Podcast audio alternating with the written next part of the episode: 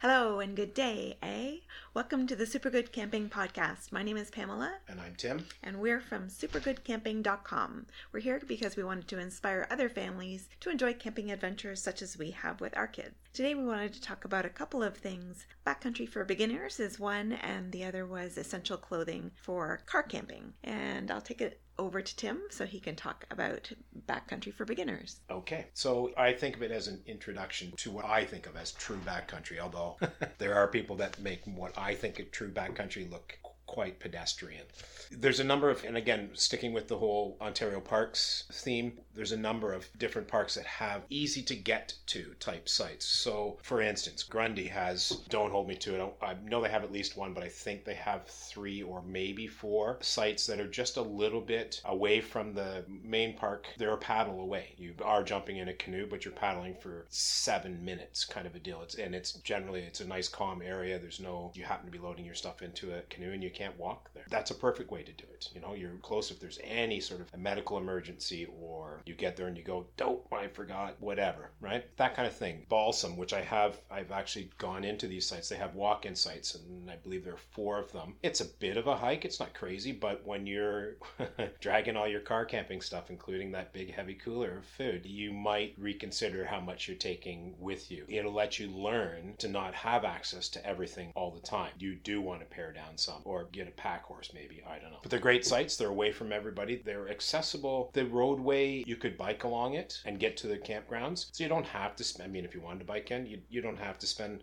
all your time away from it, but they are radio free. They're far away from everybody else. I believe they're also pet free, unfortunately, at least at Balsam. Frontenac has sort of beginner hiking areas for site. It's longer trek than the Balsam ones, and you do book specific sites along the way. They're very well marked. The hiking trail, the distances are well marked on the map that you want to buy. But when you're booking the park, you'll you'll know what distances you're getting into, and you can give do a rough estimate as to how long it'll take you to get there. So it, it is very beginnerish. Bon Echo also has some canoe insights. Just a quick list of ones that are listed as beginner. They have beginner available. Backcountry sites is Charleston Lake, Esker Lakes, Fushimi Lake, Halfway Lake, Mississauga, and Murphy's Point. I would highly recommend. I'm a huge, if we haven't figured it out by now, I'm a huge fan of doing backcountry camping. I absolutely love that. I spend, man, I spend a whole year planning my trip, really, maybe a bit more. Seems to be a constant. I love doing it. I'm looking at how it's going as far as booking backcountry stuff this year,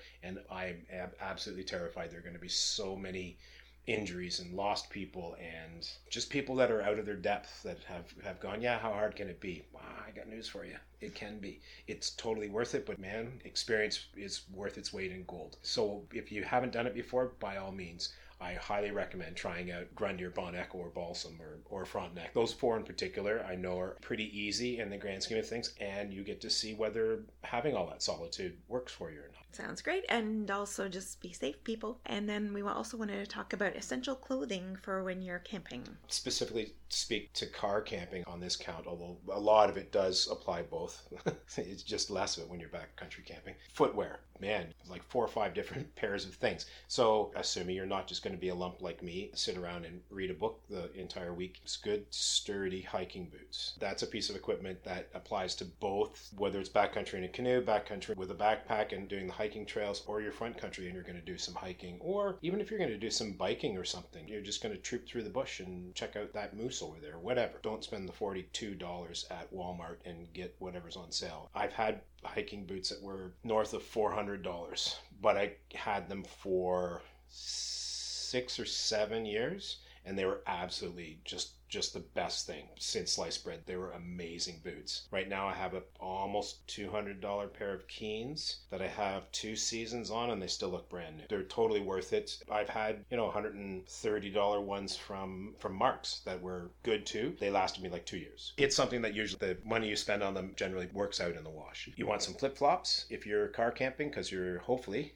if they ever open the showers again, hopefully you're going to go have a shower at some point, or you're on the beach, or you're mucking about in some wet wet stuff and you want to easily be able to rinse your feet off Getting up in the middle of the night to go to the washroom, you can slip your feet into your flip flops. without without having to strain your brain and wake up too much. Sandals, sandals are great. Those play both front country and back country. I have closed toe sandals, but there's lots of holes in them. They work well in the front country for me. They work fabulous in the back country because you're in and out of the canoe for portages, so I'm in up to my knees. My hiking boots aren't going to work out well at that point, but I don't necessarily want to step on something and have a slice of my foot or whatever. I suppose running shoes.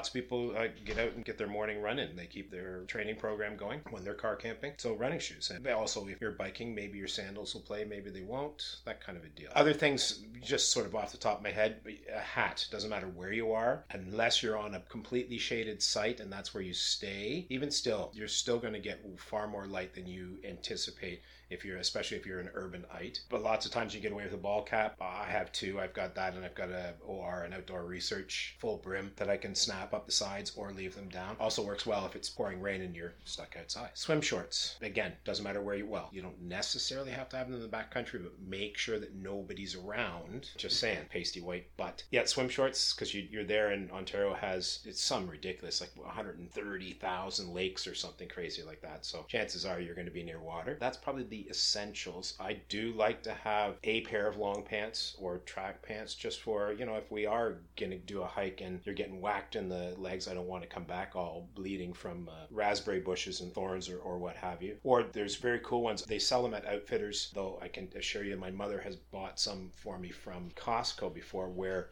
they're a pant, but you can zip the leg off, of three quarters of the pant leg, and they turn into shorts, which is quite cool. I have a penchant for for many pockets, cargo type pants, because I like to carry lots of crap around with me. Well, and long pants are good when the bugs start coming out uh, dusk. Very true. I don't notice these things though.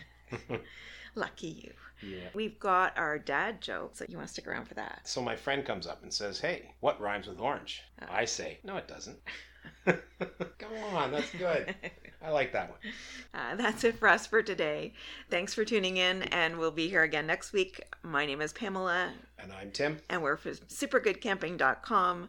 Please feel free to visit our website. You can also reach us by email anytime. Our email address is hi at supergoodcamping.com. That's H I at supergoodcamping.com. Take care and talk to you soon. Bye. Bye.